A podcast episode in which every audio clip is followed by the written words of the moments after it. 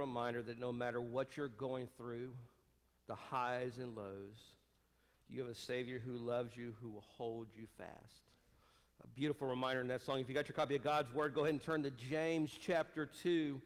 We're finishing out James chapter 2 this morning. We're getting through the halfway point of our series on God has an app for that. As we've been working through this, this portion of Scripture, my prayer is that you're seeing and learning things that are applicable and things that you can do to be a better follower of His, to do things the way God intends for us to do when it comes to just the things we have talked about. And this morning, when we think about our world, have you noticed how many imitation products there are? If you really think about it for a second, and I guess we would call them fake. And, and Laney and I were having a discussion yesterday because my brain was not working fast enough. I was the oldest of three boys, and so very rarely were my parents going to buy three boys Wranglers or Levi's. And I was trying to remember, for the best of my knowledge, there used to be a brand of blue jeans that was either sold at Kmart or Walmart. And I know I'm dating myself when I say Kmart because half of the young people have no idea what Kmart was, but we lived by Kmart. But I finally remember the name of the jeans Rustlers. Rustler jeans. They look just like Wranglers, but for half the cost. And when you're a parent of three boys, that's the best option because boys are rough when it comes to jeans but they weren't the real thing. And I can remember being in middle school, making sure my belt covered the logo because I, I didn't want to be seen wearing these fake jeans. I want to wear the real thing. And so, but we live like that. And think about it. We could walk around our world and wear tons of fake stuff. You know, we can wear a fake Rolex and make it look like the real thing. I remember when we were in China back in 2012, a number of my son Jubal buddies bought some fake Rolexes to give to friends. They looked just like the real thing, but they were faker than fake. But we see that, and it, it gives that illusion of something that's real. But we can have a lot of fake things. We can have fake perfume, fake cologne, fake nails, fake hair, fake Apple products, fake Nike products, fake, you know, Adidas products. Listen, I put fake sugar in my coffee this morning. It's not real sugar, but in my mind, it's close to the real thing. Listen, there are fake designer clothes, there are fake there's fake leather, there's fake a lot of fake stuff, and there's nothing wrong with fake to a point. Listen, you can have fake teeth or no teeth. So that's a point when fake is a good thing. I'm tr- it's honest, aren't I? But listen, there's one area where we can't fake. There's one area where it has to be the real thing. And what you and I need to remember this morning as we're looking into this passage of Scripture from the second half of James chapter 2 is this we need to have real faith, not fake faith. We need to have real faith, not fake faith. Because when you think about it, without faith, we will not be able to overcome some of the obstacles that you and I will face in our lives. Fake faith will never produce the help we need or save us. Fake faith will never answer the prayers when we cry them out. Fake faith will never transform us. One of my favorite authors is a gentleman by the name of Dietrich Bonhoeffer. He was a German pastor, he was a theologian, and he was martyred during World War II. As a, as a matter of fact, Dietrich Bonhoeffer, when Adolf Hitler took over Germany, he got with a group of individuals that were going to try to overthrow Adolf Hitler because he didn't agree with his stance and he preached against it to the point he was arrested and he was killed in a concentration camp three days before the war officially ended. But this is what Dietrich Bonhoeffer says when it comes to thinking about real faith versus fake faith. And this is what he said the Christian life comes to mean nothing more than living in the world and as the world and being no different from the world. The upshot of it all is that my only duty as a Christian is to leave the world for an hour or so on a Sunday morning and go to church and be assured that all my sins are forgiven. I no longer need to try to follow Christ for cheap grace has freed me from that. Dietrich Bonhoeffer coined that phrase, cheap grace. And I don't know about you, but when I read that statement, those words sting just a little bit because they are true. Too many believers live with cheap grace. And here's what I mean their mindset says this I will live as the world lives, but give up that one hour on Sunday to get my life straight, to get my life back where it needs to be, and then Monday morning start over again. The minute I turn grace and make it cheap, that means what my Savior did on the cross for me means nothing. The agony, the torture, the pain that he went through on my behalf means nothing if I consider grace to be cheap. Because we simply can't just talk the talk. We have to walk what we say. Because if we don't, we're no different than the real world around us because we're living the same lives they live, speaking the same words they speak, listening to the same music, treating people the same way as non-believers do. There's a reason why Jesus over in Matthew 5, 13 through 14 says we're to be salt of the earth, light of the world. And in order for me to be salt and light, in order for you to be salt and light, I had to do simply more than just show up on a Sunday morning for an hour, try to get everything right, and then go back to normal on Monday. I have to passionately take what Jesus has done for me on the cross and take that same gospel that changed my life and share it with others. And I'm to picture Jesus to the world and what he says and what he does. Think about it. Jesus spent three years of ministry on the earth. He healed the sick. He hung out with those who were at the bottom of the ladder when it comes to society. He taught his followers to exchange their anger and lust for holiness. And he demonstrated a love for all people regardless of their actions towards him. Even though he knew people hated him, he still showed love to those around him. And he tells you and me as a disciple to imitate his lifestyle. That we're to represent him while we live on this world. Remember, Jesus changed you from the inside out. And remember when that day when you asked Jesus to be your Savior? Remember the excitement you had? Remember the enthusiasm you had. Remember the excitement you had just because you were ready to go to church because Jesus had come into your life and made you new and you were excited about what you were going to learn about him and this walk you were going to take with him. But sometimes, as a believer, we move on from what I'm going to call the honeymoon period. When everything's great with Jesus, everything's perfect, and we try to do things on our own to the point we take God and literally set him to the side and keep trying to move forward without him until that one hour on Sunday when we're back in worship. That's cheap grace. I'm reminded of what the church in Ephesus, the letter they received from John in the book of Revelation, he told them they had lost their first love and they have fallen from great heights. Today, I believe Jesus is challenging me and every one of you who are listening and watching and sitting in these pews this morning to believe that those who have been forsaken, he has brought back to them. There has to be a zeal when it comes to the gospel. If you have no zeal for the gospel, you've grown stale because you're not practicing your faith. You've left your first love. And your faith, as the title of this message talks about, your faith needs to be resuscitated, be brought back to life. So this morning, as we look through this passage and we download this app for resuscitating a dying faith, my prayer is that you understand what it means to have an authentic, vibrant Christian walk once again. This morning, my prayer is your commitment to the Lord would be infused with a new life, a new joy as we examine these truths found in James chapter 2. But here's my, my warning for you this morning. What we're going to do this morning, what we're going to talk about, it's not a, I'll use a little technical term for y'all this morning.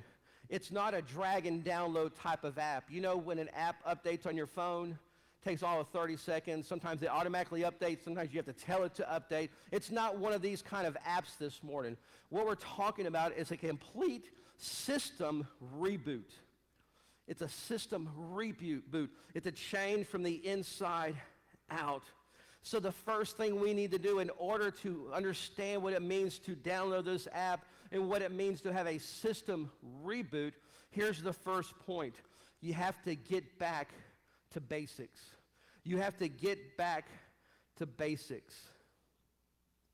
It's interesting. It has been said that a chess pro can see the entire progression of a game at the first move. I don't know how many of you play chess, but it's one of those games that I like to play. And it's one of those that you grow in levels of understanding. But it's hard to believe and comprehend that a pro, a master at chess, can already figure out the whole game he's going to play against somebody by their first move. When I play, I'm thinking two or three moves ahead if the person goes the direction I think they're going to go. But to have that master to the point where you know exactly where they're going to go and to be able to either counter their move or take their piece. It's the difference between winning or losing in a game. For you and I to resuscitate a dying faith, the first move that is so critical for us this morning is this to determine whether your faith is alive or your faith is dead. This morning, as we study through James 14 through 26, he's going to use words like faith and works or deeds in some translations. And they work together in tandem, faith and works, faith and deeds. But before we can look at the works or the deeds, we have to talk about faith for just a moment. Because when we think about faith, we're thinking about doctrine. What do we believe? The word, our faith, stands for what we believe or is the basic principle of the Christian in our walk. It's a set beliefs that are found in God's word. It's the very core of not only our spiritual maturity, but our spiritual health in our walk with him. Here's what I mean by faith this morning. We believe that Jesus Christ was virgin born, sinless, died on a cross for the world's sins, was raised from the dead and the third day, is coming again. That's faith. We believe that God is one, yet he exists in three persons, the Father, the Son, and the Holy Spirit. We believe the Bible is the Word of God, which he inspired and created for our instruction and training of righteousness. We believe these statements are true, and together they represent what we have called faith.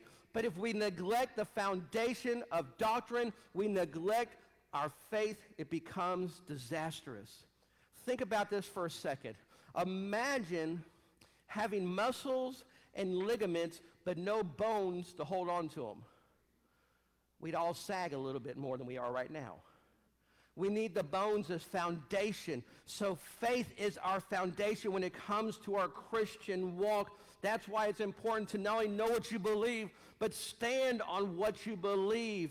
Another way to translate the word faith is trust or even allegiance. So in your outline, here's the reminder. When we place our faith in Jesus, we are placing our complete trust in him. When we place our faith in him, we are giving him our complete trust. We're giving everything over to him.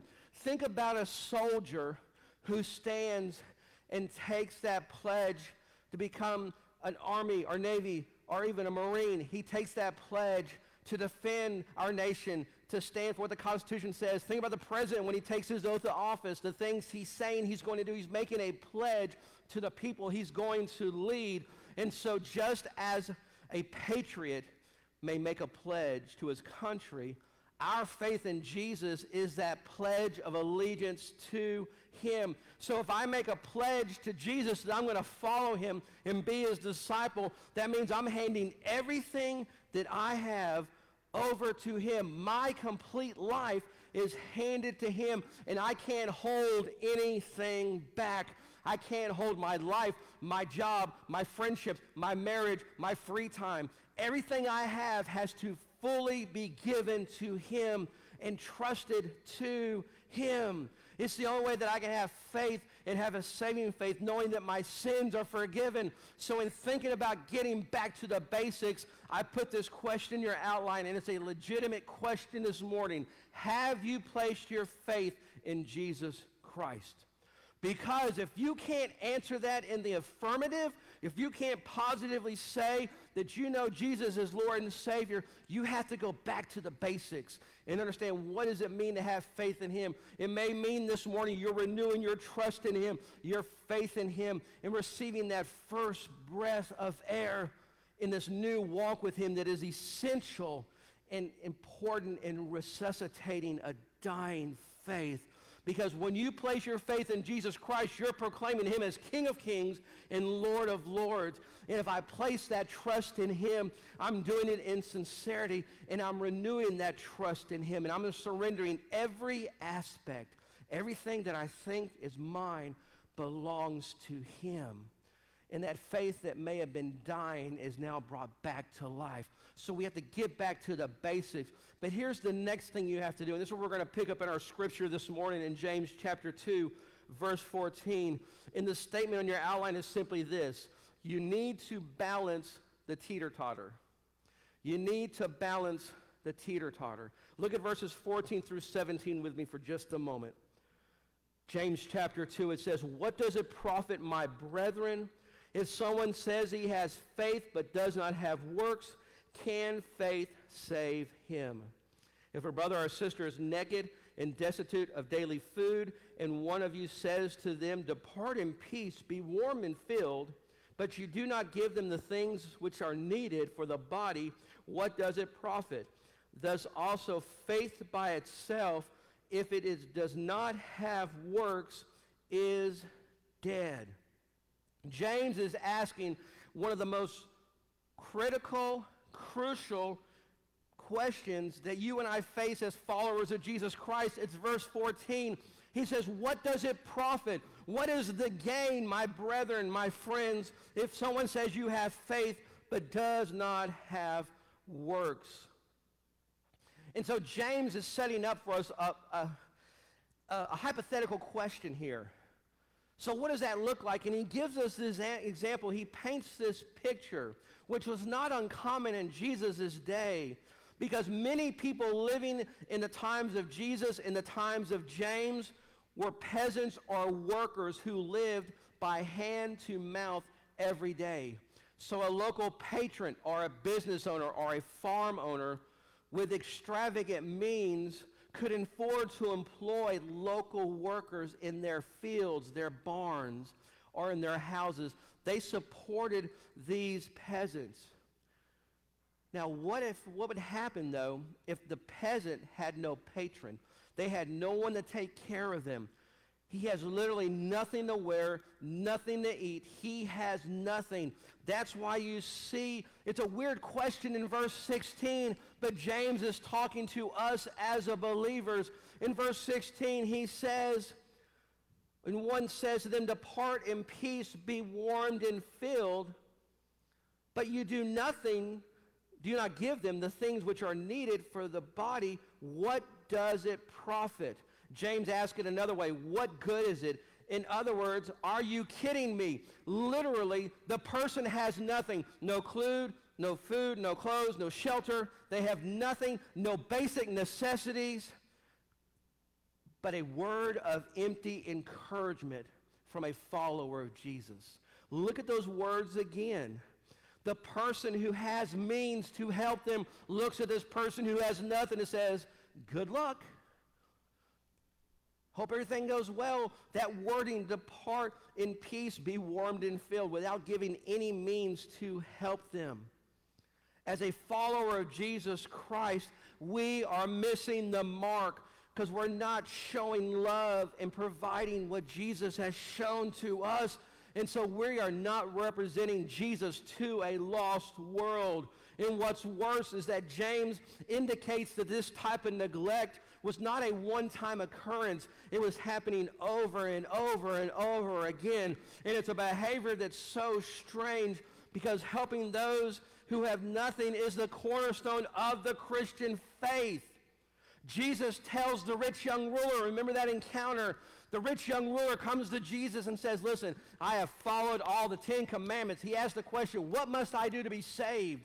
Jesus says, Do you know the Ten Commandments? I follow them all. Jesus makes this next statement to him. It's found in Mark chapter 10, verse 2. He says, Go and sell everything you have, give to the poor, and you will have treasure in heaven.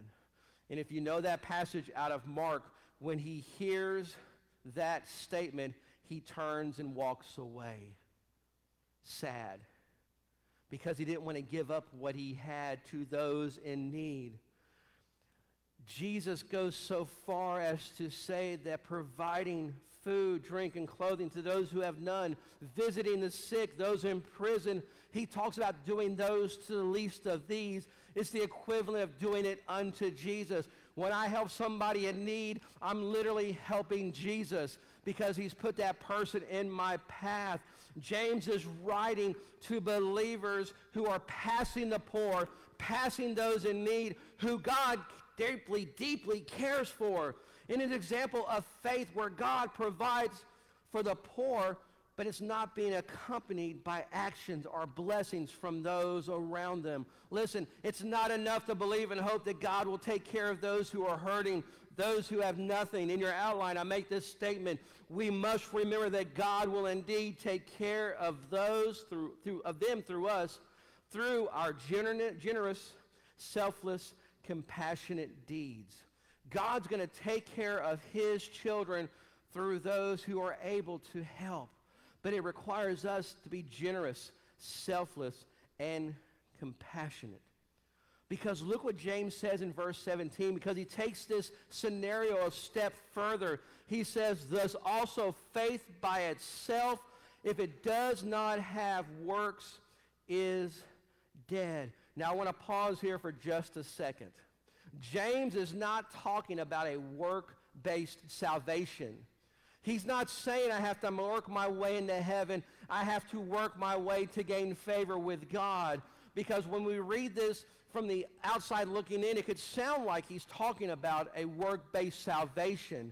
And it contradicts what Paul talked about with salvation by faith.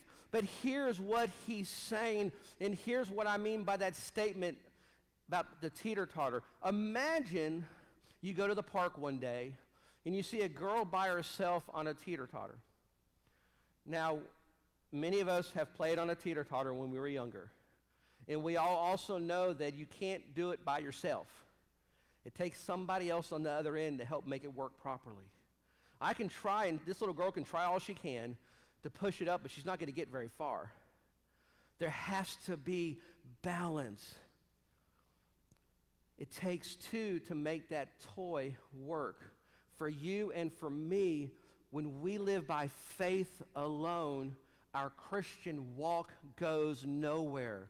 So without deeds, without works, as James is talking about, it's nothing. There's nothing to our faith. We simply believe, but we're not doing anything with our faith. So we have to balance the teeter-totter so it enables us to move. I have to have faith with works. They go hand in hand. Imagine it this way. You can't have Lucy without Ricky. You can't have Mickey without Minnie. You can't have Kermit without Miss Piggy. And you can't have Andy without Barney. Likewise, you can't have faith without works. It doesn't happen.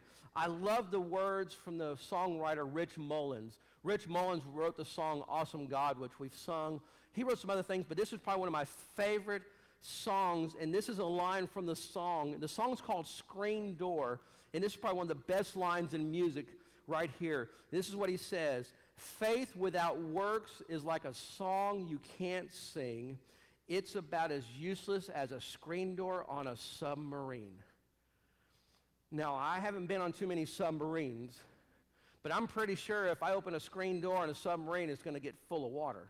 And what Rich Mullins was saying in this song is faith without doing anything with it is as useless as a screen door on a submarine. So as we're working through this app this morning to resuscitate a dying faith, we must possess the proper balance of faith and deeds working together. There has to be balance.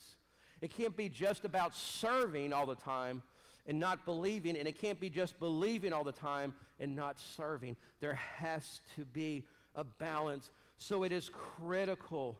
And James shows us that believing the right thing is not enough. Our faith is proven when we put it into action by serving God and others in our everyday lives. So we get back to the basics. We try to balance the teeter-totter. Here's the next step. Shudder at the possibilities. Shudder at the possibilities. Look at verse 19 for just a second in James chapter 2. Verse 19 says this You believe that there is one God? You do well. Even the demons believe and tremble. Some translations also use the word shudder.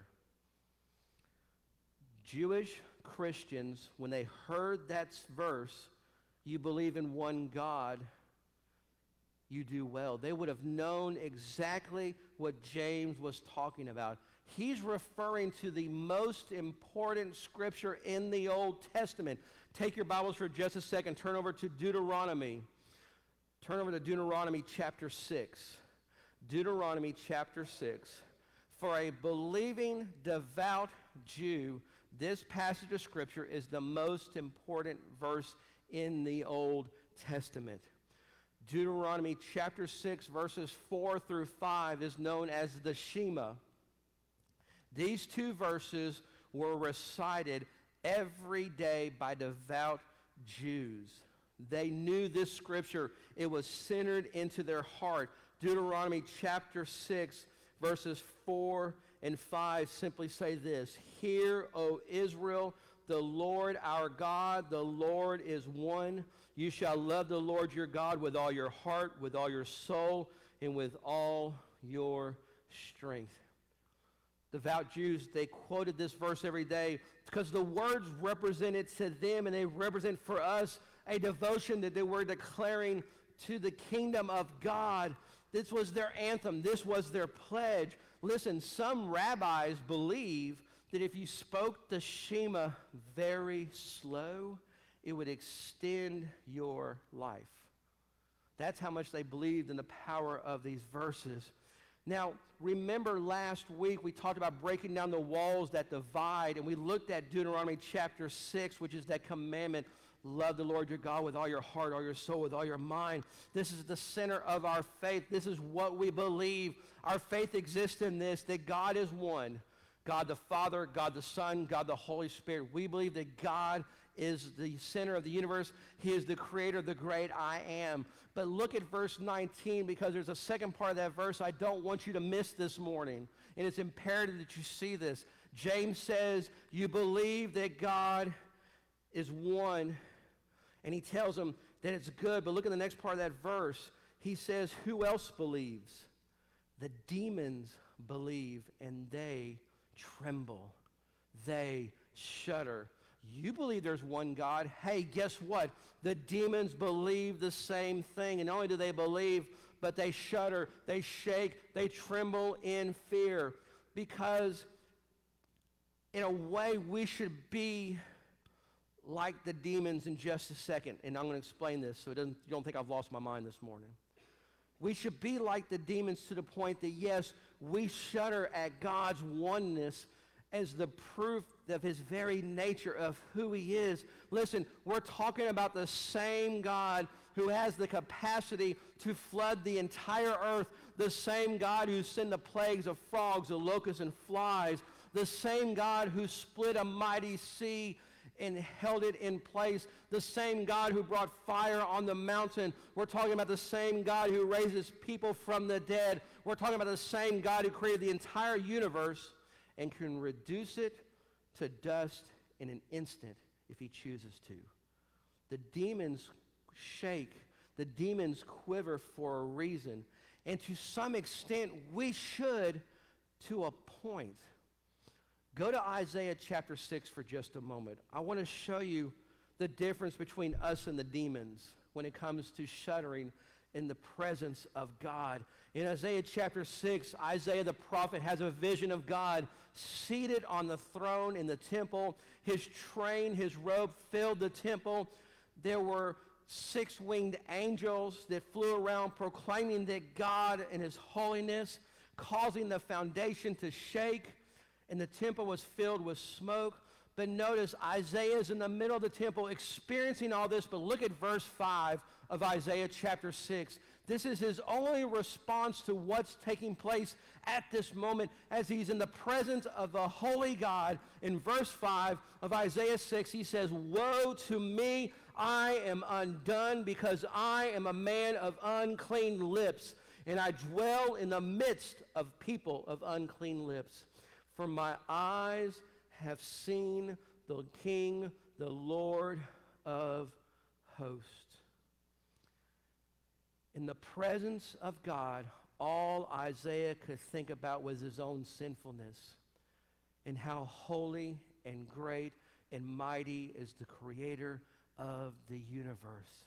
Like Isaiah, our fear is our initial response to God's holiness, falling on our faces and being uh, blown away by the sight, being afraid that he's going to destroy us for our sinfulness. The Lord, however, does not wish to destroy us. He loves us. He demonstrated his hardness and compassion towards us by sending his one and only Son to die for our sins on our behalf so we can spend eternity with him. We don't fear God like the demons fear him. You know why? They know the end of the story. They know what's coming. They're going to receive eternal punishment for disobeying God. But if you and I live a life that is aimed at pleasing our Father in heaven, then we don't fear the punishment. So when the Bible tells us to fear the Lord, it doesn't mean we should cower in the corner and wait for God to roll through righteous vengeance. It's not like we're hiding in a corner scared he's going to get us. Because for the believer, fearing the Lord is having a holy respect for a holy God. So we don't shudder because we're in presence of God we shudder at the possibilities of God's greatness in our lives and marvel at the lengths to which he can display his love for us. The demons shudder because they know what's coming. They know how the story ends. They know their eternal punishment. But for you and me as a believer and child of God, we shudder because of the possibility of what God can do in us and through us. So as you revitalize, resuscitate your faith in this step. It's rooted in reverence to a Father who alone is worthy of our awe and our praise. And when you recognize his incomparable, gracious nature towards us, you can't help but tremble in his presence because it's a holy fear. We know who we stand in front of. Here's another thought as we work our way through this passage of Scripture this morning show, don't tell. Show, don't tell. Look back at verse 18 of James chapter 2. James chapter 2, verse 18 says this But someone will say, You have faith, and I have works. Show me your faith without your works, and I'll show you my faith by my works. During World War II, Corrie ten Boom and her sister Betsy were taken into a concentration camp called Ravensbrück. While in that concentration camp, they were punished. They were arrested because they were rescuing Jews in the Netherlands. While at Ravensbrück, they suffered horrible abuse by the guards, the condition of the camp, and Betsy finally died due to the complications of the treatment she experienced there. After the Nazis were defeated, Corrie was released and went about helping to heal her homeland from the devastation caused by the war by sharing her story, sharing her testimony, to the point that she became famous in Europe, famous in America, sharing how God had saved her through all this, how God had used her through all of this. There was a church service in Munich and she's sharing her testimony, how God saved her and watched over her. After, the test, after her testimony, a gentleman came forward to shake her hand. Corrie ten Boom recognized the gentleman trying to shake her hand. It was one of the guards from Ravensbrück, one of the guards that had abused her, tortured her and her sister. But the guard didn't recognize her. The guard had no clue who she was. He had heard her testimony at church and wanted to extend his hand to her. And at first, she froze.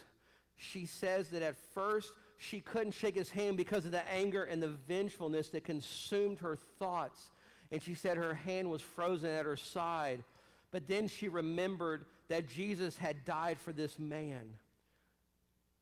But in her mind, it was so difficult. She kept saying, Jesus, I can't forgive him.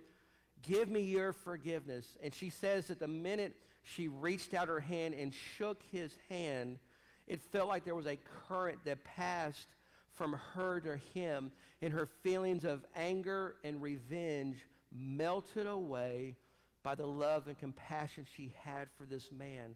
The forgiveness of Jesus Christ is for each of us. And for her, it took place when she reached out her hand to this man. This is why I love this story, and I put it in your outline. We can't simply talk about Christ's forgiveness to others.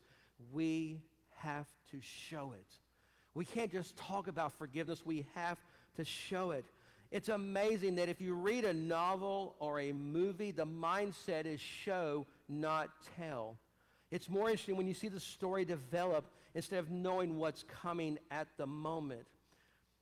It's no accident.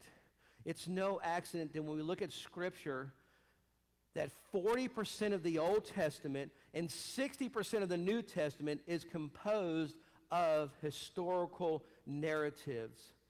So if you want to make a point, sometimes you have to need you need to see it in living color. And that's what James is saying in verse 18. He says, "But some of you will say you have faith and I have works. Show me your faith without your works, and I'll show you my faith by my works." This is the path we travel to grow in our faith. It happens when we figure out what we believe, then put our belief into action.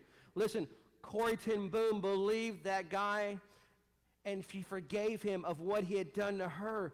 But her beliefs would mean nothing until she showed that to him. She can say, I forgive you, but until she extended her hand and took his, then she showed the forgiveness. The very moment, listen to this, the very moment we decide that our Christian faith is a private matter between God and us is the exact moment we've lost our faith. The minute you think your faith is a private matter and you don't need to let anybody know that you're a believer, you're never going to show forgiveness to others. If Corrie doesn't extend that hand of forgiveness to that former soldier, she if she doesn't do it, how can she believe that there's a God who loves her and cares for her? There's the same God who forgave her.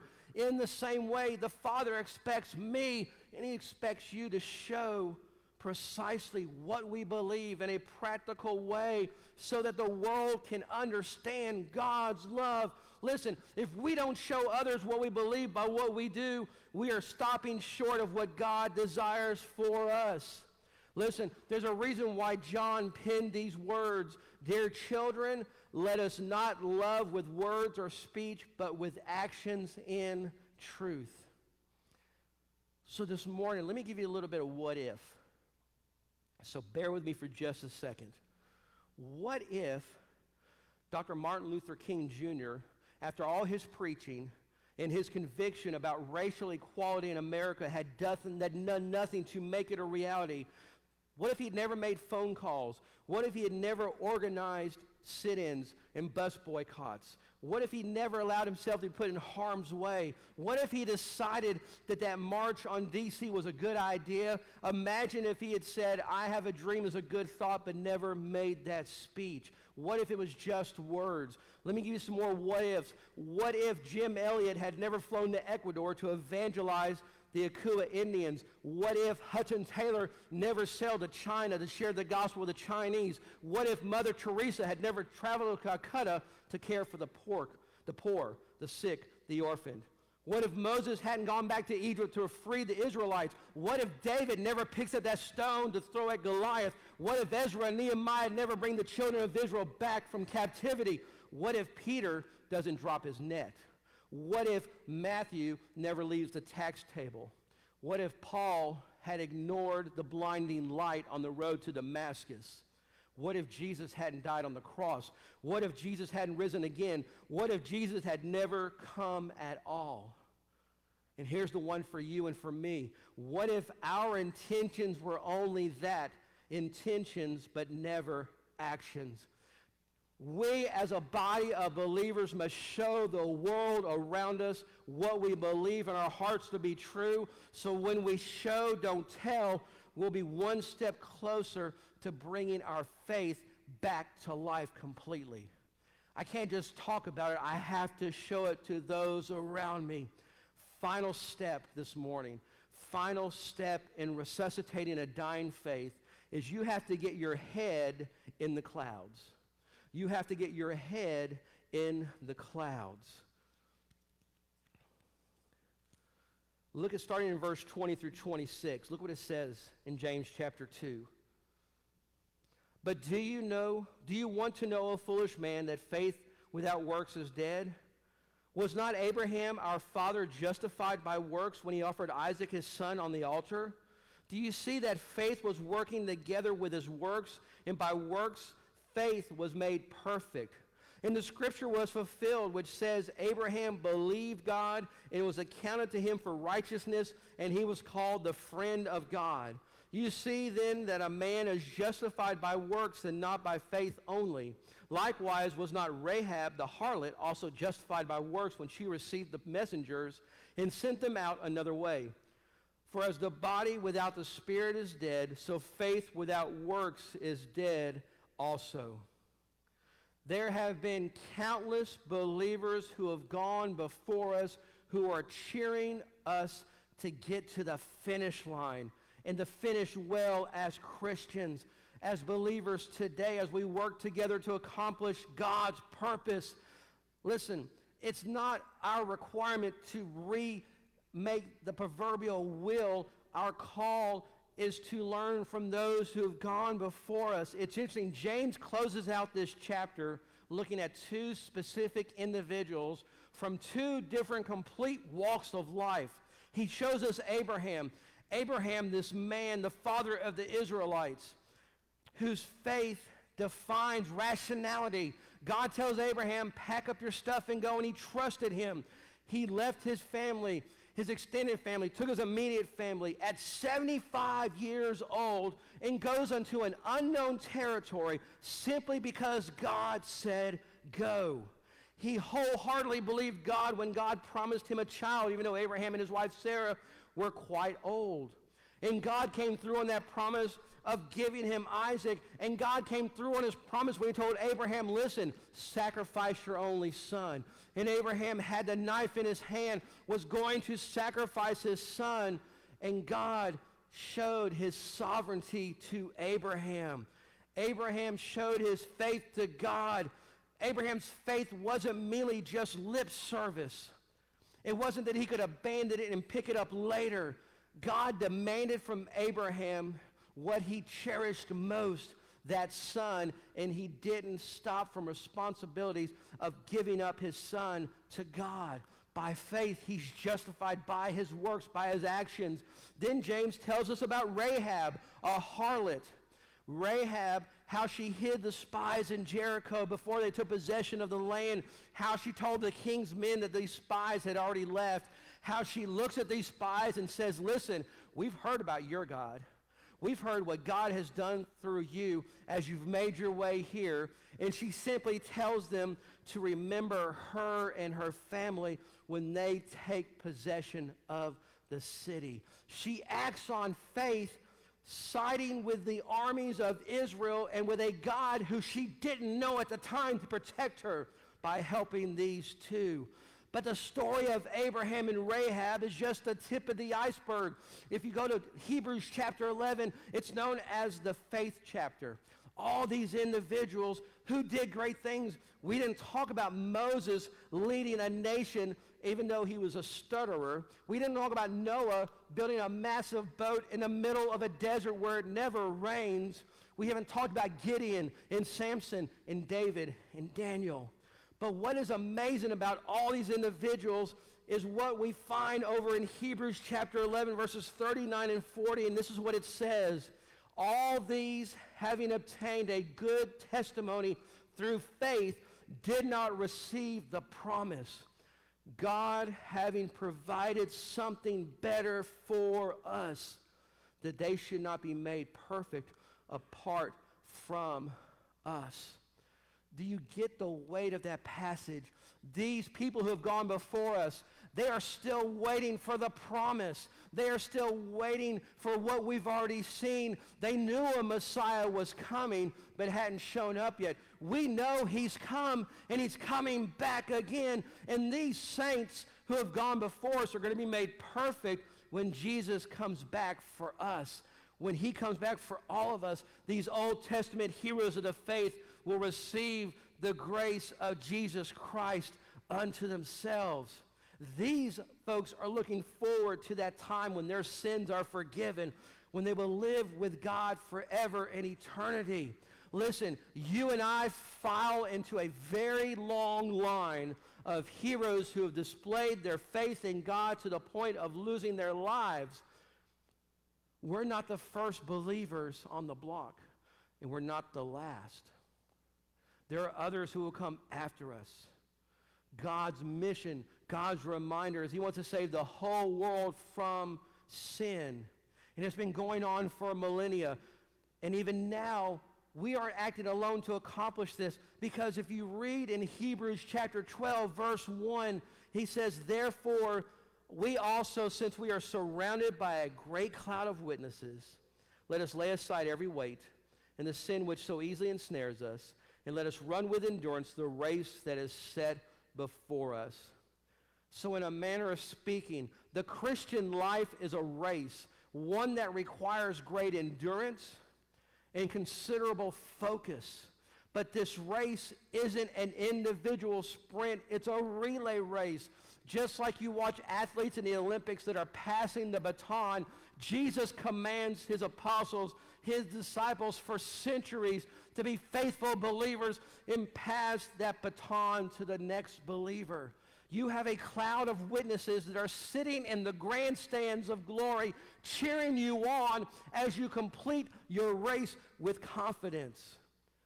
And you have those who are working and striving to share the gospel with those around them. You are not alone in this race of faith, but this is the last step to this application, this app being downloaded, this cloud of believers that have gone before us to be faithful, to remind us to be diligent in sharing the gospel, sharing God's grace with every nation, every tribe, every language, every people. You and I are joining this great initiative to share with the world the love God has for us.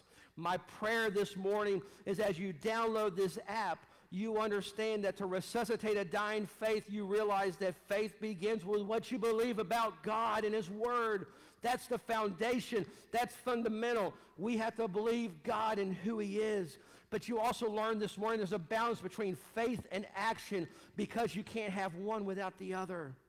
You maintain a holy reverence for a holy God, remembering that the demons tremble in the face of God's sovereignty and the power because the demons believe, but they don't obey. And you show your belief through your action because you show God's love to a world that's in need. And you remember that you're not alone in the race. Your faith is strengthened by the heroes of the faith, by those who have gone before us and those who will come after us. This morning, your faith may be lackluster. Your faith may be faltering. This morning, you may be struggling with trying to apply the things we've talked about today. Sometimes it feels like you're drowning in the sea of cares and worries, and you're distracted by the goal of the mission for the kingdom of God. Sometimes you need a lifesaver. And I'm not talking about the candy. You need somebody to throw you that lifesaver to get you out of those troubled waters you're in. This morning, I want to remind you that the lifesaver that's available to all of us is Jesus Christ, our Lord and Savior. That's the lifesaver. Jesus says this to us I have come that they may have life and have it more abundantly. Do you believe that this morning? Every head bowed and every eye closed. In just a moment, John Allen is going to come and lead us in a psalm. Before he comes, as we move into this time of response, my prayer for you this morning is that you understand that there may be a need to resuscitate a dying faith.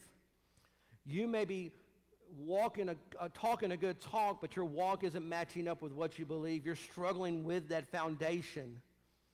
You're struggling with showing, not just telling about your faith.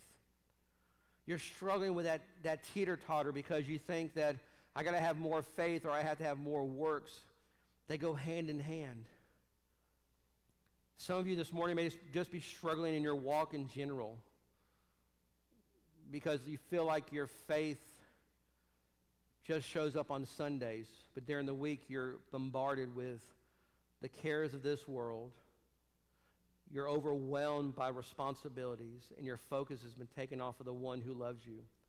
This morning, the key to resuscitating a dying faith is believing in the one who sent his son to die for your sins. That's where it starts, and it moves from there. So my prayer this morning that if you came in with a need of a recharge or a reboot to the system, that you'll experience that this morning, not just a, a, clip and, a click and hope that the app updates, but a complete reboot this morning. That's my prayer for you. Father, thank you for our time today.